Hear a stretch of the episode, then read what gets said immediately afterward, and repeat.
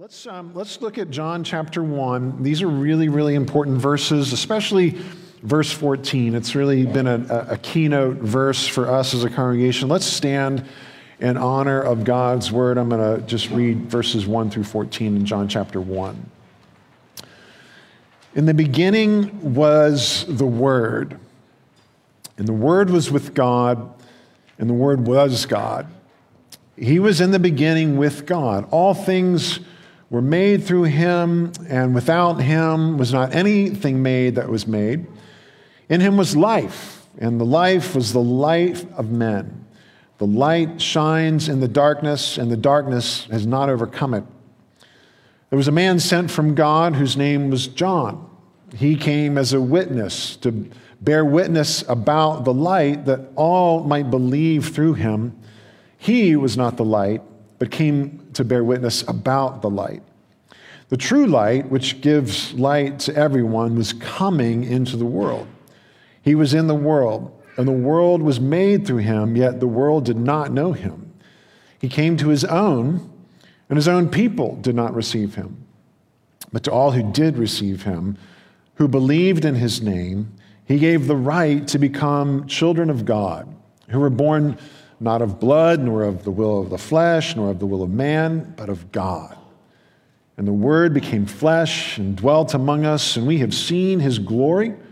Glory is of the only Son from the Father, full of grace and truth. Let's pray. Lord, thank you for sending Jesus, full of grace and truth, to tabernacle among us, to show us your love, to make us your children. We pray in his name. Amen. Please be seated. So, yeah, these are important verses to us. They're important verses in the whole Bible, but um, we want to talk about the tabernacle. We want to talk about the grace of truth, and we want to talk about the, the truth of God's grace. So, uh, so we'll dive in with that whole uh, language of how the Word became flesh and dwelt or, or tabernacled among us. And we've seen His glory. Glory is the only Son from the Father, full of grace and truth. So, where else in the Bible do you see those two themes of God's dwelling place, his tabernacle, uh, paired up with God's glory? Uh, and, you, and you see that very clearly, actually, in the book of Exodus, all throughout the book of Exodus. Uh, and especially at the end, where we read in, in chapter 40 how the cloud covered the tent of meeting and the glory of the Lord filled the tabernacle. Moses was not able to enter the tent of meeting because the cloud settled on it and the glory of the Lord filled the tabernacle. For the cloud of the Lord was on the tabernacle by day, and fire was in it by night, in the sight of all the house of Israel throughout all their journeys. Um, there's something kind of interesting there. I mean, I, I, think if you've been around the Bible or been around church, you, are probably familiar with the Old Testament, the tabernacle, and the, they call it the Shekinah glory cloud. The word Shekinah and the word for, for tabernacle in the Old Testament, those are linked. They have the same consonants, the, the same root. So, this idea of the glory cloud over the tabernacle, uh, maybe you've seen pictures of that. There's kind of one on the front of your bulletin to give you some bearing. But if you're new to the church, new to the Bible, maybe this is all like, what is that about? I don't know. Well, it's setting the stage for Jesus, but in a, a kind of an interesting way, almost in a contrast, because when, when Moses encounters the, the cloud and the tabernacle and the glory of the Lord filling the tabernacle, he can't go in.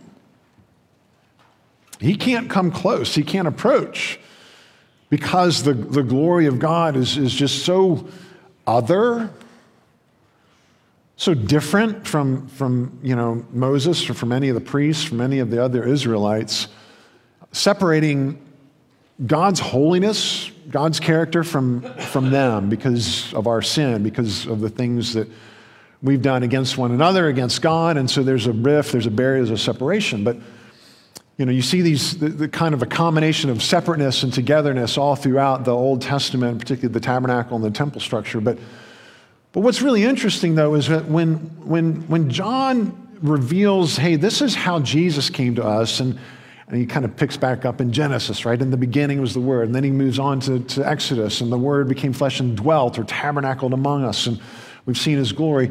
Um, what's, what's really kind of interesting is that when Jesus is described as full of grace and truth, he's not, Jesus isn't being described directly, it's his glory that's being described.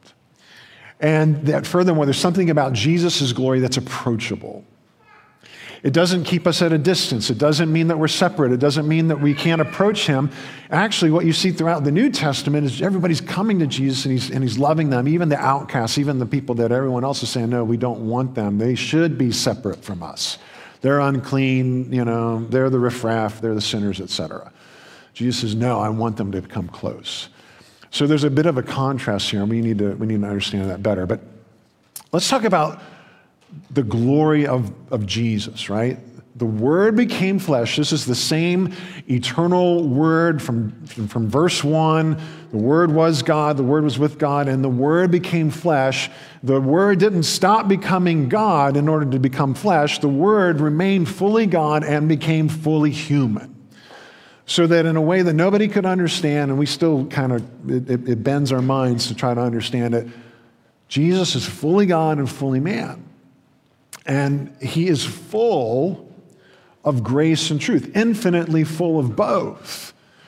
Not partially, you know, not a mixture, whatever, a little bit of grace, a little bit of truth, and it's a nice cocktail. No, he's un- infinitely full of both. And that's what's so glorious, not so much about Jesus, but about his grace and truth, because what, what glorious, what we've seen as glory, full of grace and truth, what grace and truth are, are, are, being modified by is that word glory. It's unbelievable. We can't conceive of it. We don't understand how can he be full of grace and truth because we don't seem to be able to reconcile both of those at the same time. We can't seem to, to walk in grace and truth simultaneously with any kind of, of grace. you know, we're uncoordinated when it comes to doing both of those. Uh, I'll, I'll, use Tim Keller's words because he's, he's better at this than I am. He says that there are two thieves of the gospel legalism and liberalism. And they both kind of have to do with grace and truth, right? So, what, what he's saying is that we either ignore what is true, we ignore truth for the sake of grace and being gracious and being loving. You know, we want to be kind. And so we just kind of forget the rules in the name of grace, and that's liberalism. That's one thief of the gospel. The other thief is legalism, which ignores love. It says no to grace in order to keep the rules, in order to enforce the rules, in order to, you know, keep the status quo going. So here's what Tim Keller says in, uh, well, he, he and Kathy co wrote The Meaning of Marriage. They say that love without truth, grace without truth, is sentimentality. It supports and affirms us, but it keeps us in denial about our flaws. And truth, without love or without grace, is harshness.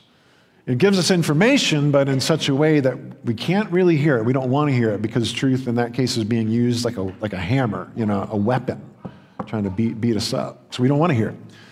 But God's saving love in Christ, however, is marked by both radical truthfulness about who we are and, and yet also radical, unconditional commitment to us. Both, full of grace and truth, right? The merciful commitment strengthens us to see the truth about ourselves and to repent. And the conviction and repentance moves us to cling to and rest in God's mercy and grace. So Jesus comes to us full of grace and truth. Not a little bit of this and a little bit of that, but full of both. And he wasn't, you know, again, this is where we struggle. He wasn't a conservative, you know, he, he wasn't a Pharisee. Uh, and he wasn't a liberal like, like the Romans. We, we, we can't handle that. He's got to be one or the other. We can't, you know, do both. And yet Jesus is, is not playing that game. He was altogether different. He was full of grace and truth. He was glorious, and we'd never seen anything like it. We, we, can't, we really struggle to even conceive. How can you be both? The truth without grace, you know, if that comes to us, truth without grace is like a, a, a, diagnosis without a cure. And it kills us. And then, you know, grace without truth is like having this beautiful buffet spread. You know, it's like going downstairs after the service and you got all this amazing barbecue and, and so on, and you've got no appetite. Yeah. You know, how do we do both? Jesus came to diagnose us and to heal us. Jesus came to satisfy our appetite with his own self, his own body and his blood. And, and so when he comes to tabernacle among us, he's doing something that had not been done before. Because previously, when God had tabernacled among us, he was other. We couldn't approach. Now we can. Jesus comes to us full of grace and truth, full of, a, uh, of the grace of truth and the truth of grace. And let's start with the grace of truth, right? Because Jesus is infinitely full of truth. And, you know, probably most of you remember how later on in John's gospel, they're having the Lord's Supper, the Last Supper, and Jesus is talking to them, and he says things like, you know, I am the way and the truth and the life, and no one comes to the Father except through me. He is infinitely full of truth. The Bible doesn't distinguish between uh, your truth and my truth. The Bible says that God's truth is true for everyone. It's, it's, it's macro truth, and, and that's really, you know, hard on current cultural ears. We don't want to believe in a meta narrative. We don't want to believe that there's, you know, a, a universal right and a universal wrong. We don't want to believe there's such a thing as truth anymore. But God's truth is true, and Jesus is full of God's truth for everyone. This makes people very nervous for two very good reasons. If you're nervous right now, I want to, I want to validate that. you should be nervous because First reason is that people historically, and it just, it just goes on and on and on. You, you can't stop flipping the pages in the history books backward, you know, and go back and back and back, and you still continue to see people using God's truth in untruthful ways. We get nervous about the idea of, of Jesus being full of this truth, and it's true for everybody, and you know, we need to embrace that because we go, but look at all the ways that people in authority have made truth claims based on the Bible, and all the while they're abusing the truth and abusing people. And this can be done again in kind of a macro political way, it can be done in a micro familial way. Somebody wants what they want. They're in power, they're in authority, they're keeping that authority, they're trying to grow their power, and they're using God's word to try to make you do what they want you to do and fit into their mold. Doesn't mean it's not true. But you're just like, man, this is wrong. This is wrong how that truth is being used. You've probably been the victim of it. I've been the victim. We've all experienced this. We've all also perpetrated it. We're, we're on both sides of that coin. People can use scripture to justify just about anything. They want you to worship like them. They want you to dress like them. They want you to think like them. They want you to vote like them. They want you to do X, Y, and Z like them. Uh, and they're, and they're quoting scripture all along the way. It doesn't have anything to do with acknowledging God or honoring God. It's just kind of going with their agenda. That makes us nervous about truth claims. The other thing that makes us nervous about Jesus being full of God's truth for everyone is, you know, it, well, it's, I mean, it's not to say that every time a person quotes scripture that they're abusing power. Sometimes, sometimes they're, they're, they're doing it absolutely in the right way to glorify God, to honor Him, to, to seek to advance His kingdom, and to build up the saints, and to tell us what's true so we know what is uh, ultimate reality. You know, like to walk through life without knowing what's real is terrible. So we, we should be grateful for the truth when it comes to us, and, and we're aware that sometimes it can be you know, twisted and warped, but that doesn't mean that it's still not true. And, and yet, this reveals the real issue while we're nervous about ultimate truth, about Jesus being full of God's truth for everyone at all times and all places. Because not just because people misuse the truth, but just because it exists at all. We don't want a macro. We don't want a God telling us that, we, that He has a claim on our lives. We don't want any authority over us. We want to be the authority. We want our freedom. We want our autonomy. We don't want God. We want to be our own God. Furthermore, it'd be nice if everybody else would acknowledge me as their God and do my thing and revolve around me. And, you know, what, what I say goes. and It becomes a law to them. That's how messed up we kind of get. The truth is, we all tend to distort the truth. We all play that power game and we, we take the truth and we twist it and we warp it in order to get what we want. That's why we lie. And if anybody here has never told a lie, then God bless you. I'd really like to meet you. That's why we lie. That's why we twist the truth and warp the truth and we use our power and our influence and whatever little authority we may even have, even as a five year old has authority over you know, her siblings or his siblings or the people on the playground and they'll take the truth and they'll twist it to get what they want.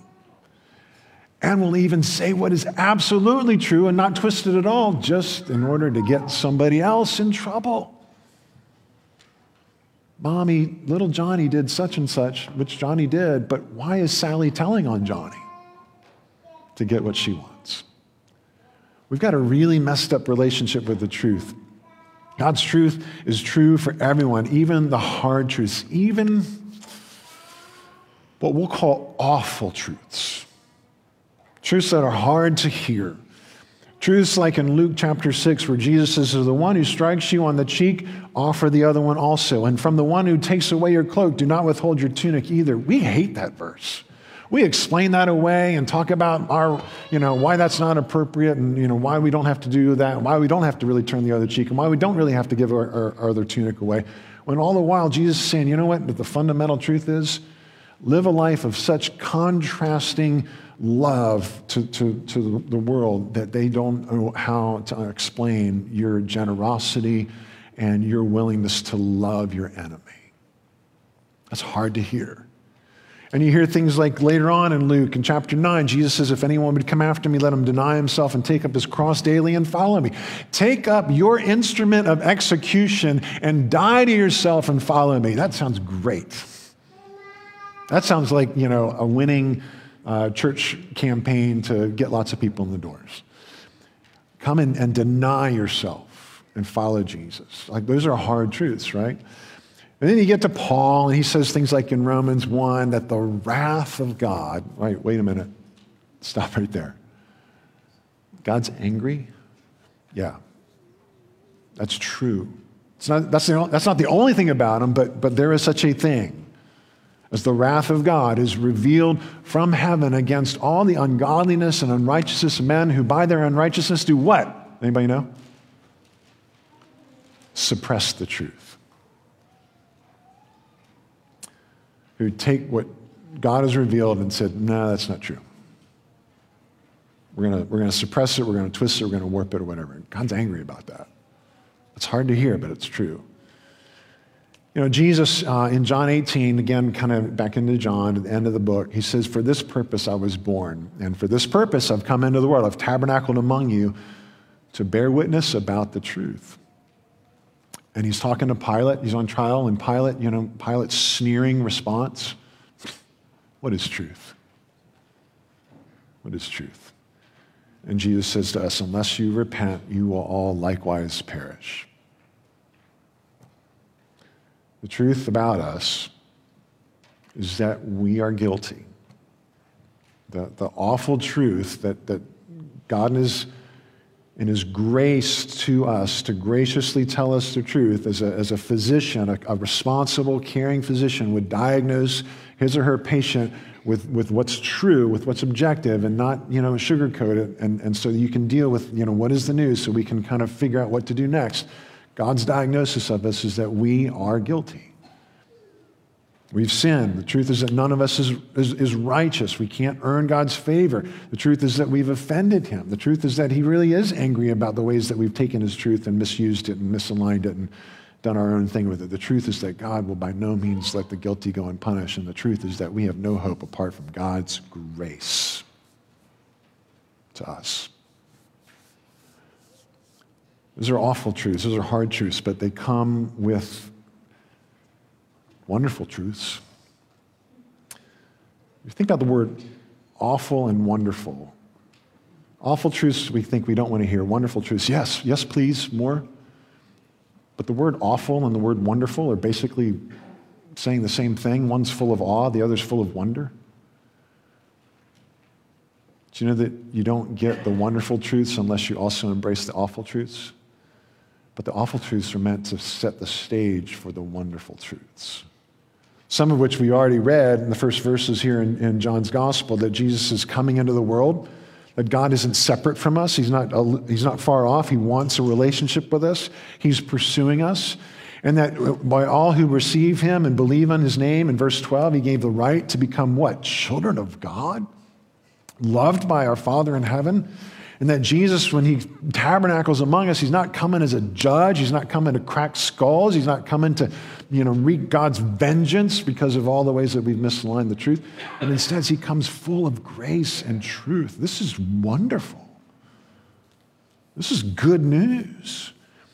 And, and I know a lot of us know later on in chapter 3 that God so loved the world that he gave his only son, that whoever believes in him doesn't have to perish but can have eternal life through faith in him, believing in him. God did not send his son into the world to condemn the world, but in order that the world might be saved through him. And John later on in another epistle says, Behold, everybody, look at the kind of love that God has shown us that we, through faith in his son, could become sons, could become daughters. That we should be called children of God. That is wonderful. And that's just as much of God's truth, you know, as, as any other part of Scripture. Awful means the same as wonderful, and that's the, the grace of God's truth coming to us. And then let me, tell, let me just wrap up by talking about the truth of His grace. Grace isn't something that we've invented. It's not something that, you know, Christians have just kind of developed this, this, this, theory. Maybe it's true, maybe it's not. No, it really is true that Jesus is infinitely full of truth and infinitely full of grace. Think about that for a second. Jesus being infinitely full of grace means that there is no limit to his forgiveness.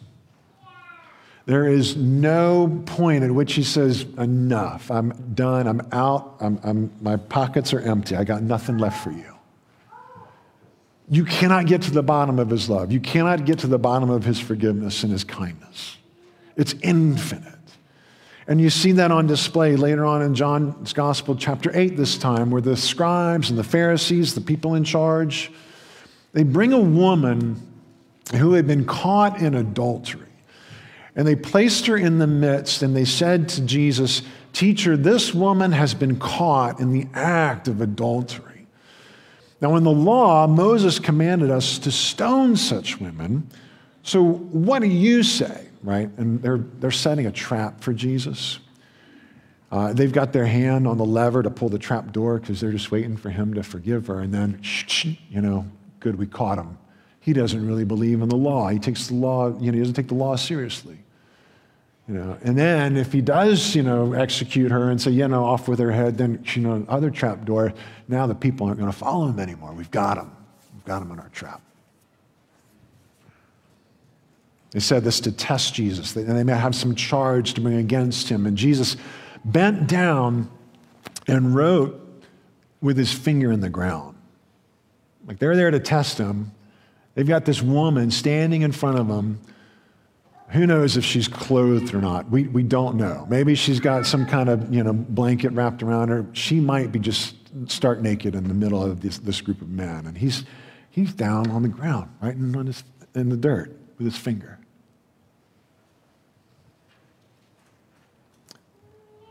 you got to wonder what's going through their heads. He stands. He, we're, we're doing something. We're trapping you, Jesus. Pay attention. And, they, and as they continued to ask him, he stood up and said to them, Let him who is without sin among you be the first to throw a stone at her. And then once more he bent down and wrote in the ground. When they had heard it, they went away one by one, beginning with the older ones who had enough common sense to go, okay, we're dealing with a professional here. We better go retreat and regroup. beginning with the older ones, and Jesus was left alone with the woman standing in front of him. Jesus stood up. This is the second time, right? Twice we're told he get, he's down, drawn in the dirt. He stood up and said to her, Woman, where are they? Is no one left to condemn you? And the only time, and, and the, the first and only time we hear her voice in this whole story, she says, No one, sir. No one, Lord.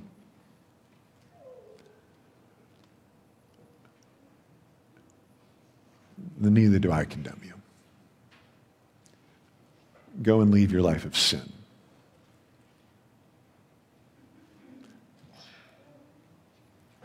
Can I just say a couple of words about this encounter? What a dreadful encounter for her, for this woman. Caught in adultery. She's guilty. And she's being victimized, she's being put used as a pawn in this trap, the bait, you know, this meat that's, you know, setting the trap for Jesus. And you've got all these eyes that are condemning her and these voices that are speaking these lies and trying to, you know, uh, justify her execution. Can you imagine the, the dread that she's feeling? Um, and, and it didn't matter that, that it, was, it was a setup because the truth is she actually is guilty of adultery. They're not making the circumstances up, they're just using her as, as a pawn in their game. And Jesus told her the truth, right? It was sin. Don't sin anymore. You know, grace is dreadful to need because it exposes our guilt. We don't want to be in that position where we need forgiveness. But Jesus doesn't tell her, hey, don't, there's nothing to worry about. He does tell her that it's sin, don't sin anymore. But look at the beauty of his grace. He says, Neither do I condemn. And how can he say that? How can he do that? How is that true and how is that just for him just to forgive her sin? Well, I think it has something to do with, with drawing in the dirt. For ages, I mean, you can open any commentary on the book of John and go to chapter 8, and everybody wants to know what was Jesus drawing in the dirt? What was he drawing a picture? Was he writing a scripture verse? Was he quoting, you know, something? What was he doing drawing in the dirt? And everybody's just like trying to wrap their head around this fascinating question of Jesus drawing in the dirt. And he does it twice. Why is he doing it twice? Well, uh, I, I, didn't realize it either until uh, a, a, friend of mine was preaching on this, and I, and I heard him, and I went, that's brilliant. What he simply pointed out is that everybody wants to know what Jesus is drawing in the dirt. Everybody's looking at Jesus drawing in the dirt, trying to go, what's he drawing? What? I don't wonder. What, can you see? I don't know. What is he? Jesus, we're trying to trap you, and he does it a second time, drawn in the dirt. And everybody's eyes are where? Focused on Jesus. In the beauty of his grace, what he's done is he's taken everybody's glare off of the woman and put it on himself. He's taken their stares, he's taking their judgment, he's taking their criticism, he's taken their scorn, and now it's focused on him, isn't it? Just like yours was. We all want to know what's he drawn in the dirt? They don't care about that woman anymore. And all of a sudden, she's feeling like you can see her shoulders drop, you can see her breathe a little easier. She's not under the condemnation anymore. And he affirms that. I don't condemn you either. Why? Because there would come a day, right? When all those, all those glaring, staring, condemning, judging, critical eyes would be focused on him as he hung on a cross for our sins. His grace and his truth are maintained at the cross. And furthermore, you see the beauty of his grace, not only in his extending grace to her, but he extends grace to the scribes and the Pharisees. How? He gives them the opportunity to repent. He doesn't let them pull that, that lever. He doesn't let them spring their trap. He doesn't let them be guilty of that. I mean, yeah, they were guilty of, in the first place, but he doesn't let them go all the way and go the distance with it. Instead, they're all dropping their stones because he's, he's gently telling them the truth. And then they are able to accept the consequences of their own sin and, and, and walk away. He gave them his grace, sparing them the guilt of hypocritical judgment, showing them that mercy. That was beautiful. That's great grace. So it's, it's, it's dreadful to need, but it's, it's beautiful to see. Um, there's a, like a legendary story. I don't know. Nobody's been able to really verify it, but it's been making the rounds about a, a, a church conference or something. Like um, this was back in the 1950s. And C.S. Lewis was there and a bunch of other theologians. And the, you can imagine these you know, tweed coats and maybe some pipes are being smoked, and this circle of you know, scholars are, are, are all sitting around talking about what's unique about Christianity, what's distinct about what we believe. And then along comes Clive Staples Lewis, and everybody's like, "Oh, Jacksie's here. We should ask ja- Jacksie." You know, and uh, what what's unique about Christianity? And C.S. Lewis, without without a pause, says that's easy. It's grace. It's grace.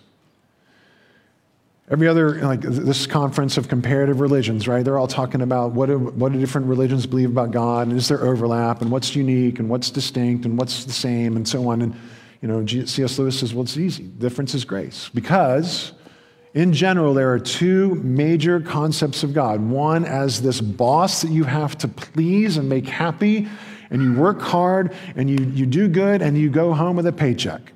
You know, you earn your way. And if you don't do your work, you, you don't get away. You don't get the ticket. So that's one way of viewing God. The other way of viewing God is sort of he's this, this overindulgent parent who doesn't really care what we do. And you know, you've seen the, the TV shows and the movies where the, the kids are just making a, a, going crazy and making a mess of things, and the parents think, oh, my little, isn't they, aren't they cute? You know, and they're just don't care. They don't care what the kids do. And people think of God that way, or, or even worse. Not that he's the overindulgent parent, but that he's the absent minded, dotard grandfather in the sky. Maybe with some cognitive decline, can't remember your sins, my sins. God does not have Alzheimer's. He remembers everything, He knows everything. And he gave us Jesus, the one who would, who would demonstrate the fullness of his grace and truth on the cross. He died for the woman caught in adultery. He died for us. He died for all who believe in him. And on the cross, what he was doing is he was showing us that sin results in separation. The cross is about separation. He's separated from us, he's separated from God. My God, my God, why have you forsaken me? The cross is the greatest evidence that when Jesus took our sin on himself, he became our substitute sacrifice. He was able to maintain the truth that, yeah, the, the, the, wages of sin is death, and that's what happens. And that at the same time, he would show mercy and grace to those who call on him and who trust in a substitute that God would provide. Have you trusted in that substitute? Is he your Savior? And if he is, you have the fullness of God's truth and his grace right in Jesus. The cross tells us the truth about God's grace, not just the truth about our sin, but the truth about his willingness to forgive us. The height and the length and the width and the breadth of God's extent to, that, that he would go in order to provide love to his people. And you and I can have a clean record, that you and I can have uh, you know, a clean slate, that we would be stainless and spotless. Uh, Paul says it like this in Ephesians 1 that in him we have redemption through his blood, the forgiveness of our trespasses according to the riches of his grace, which he lavished upon us. That's the, the fullness of Jesus' grace being dumped out on us through the cross. And that the cross is the, where the wisdom and the insight is made is revealed to make known the mystery of God's will, the mystery of how can God still maintain his justice and simultaneously offer us forgiveness. How do we walk out being full of truth and grace? Jesus showed us how. It's hard to do, but as recipients of that grace, uh, it's our now our you know beautiful calling to go and show the world what god's like that god and jesus are full of truth and grace as we try to figure out how to live lives like that lives that don't buy into the polarity don't buy into the divisiveness don't buy into the you know this sort of monolithic way of looking at things where we embody both truth and grace paul says in ephesians 4 speak the truth in love we are to grow up in every way into Him who is the head. So speak the truth, but do it in love. Don't ignore grace. And be gracious, but don't ignore the truth. Which of the first is it truth? Is, is Jesus full of truth and grace or full of grace and truth? Do you remember which one came first? He's full of both, infinitely both. But you got to think as, as, as, John's writing his epistle and, or his gospel, he's, he's, full, and he's under the inspiration of the Holy Spirit full of, should I write truth and grace or grace and truth? Grace and truth. Why? Lead with grace. We don't ignore truth, but lead with grace. Lead the way Jesus led us. From his fullness, we've all received grace upon grace. Let me pray. Lord, we thank you for your truth and your grace, how it's been extended to us, how you've tabernacled among us to show us that you are approachable, that you want a relationship with us, that you have made a way for that to happen through, through the cross, the revelation of your truth about, about our need for a, a substitute sin bearer, and the revelation of your, your, your grace, that you would provide one, that you would take away our sin, that you would make us spotless, that you would take away the the eyes of judgment and guilt and condemnation. And instead, you would speak your pardon to us, your words of love. Behold, what manner of love is this, that we should be called your children. And that is what we are. And I pray that as we continue another 20 years of ministry here at Tabernacle, that we would seek to grow and be more and more filled with truth and grace, that the, our neighbors and the nations would see more clearly uh, uh, the image of Jesus in us. You have come to tabernacle among us. In his name we pray. Amen.